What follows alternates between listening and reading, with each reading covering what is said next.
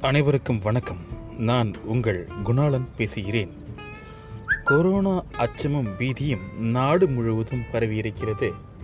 இந்த பீதியை எவ்வாறு நாம் எதிர்கொள்வது? கொரோனா நமக்கு வந்தால் அதை எப்படி சமாளிப்பது என்பது குறித்து தான் இன்றைய நிகழ்ச்சியில் பார்க்க இருக்கிறோம்.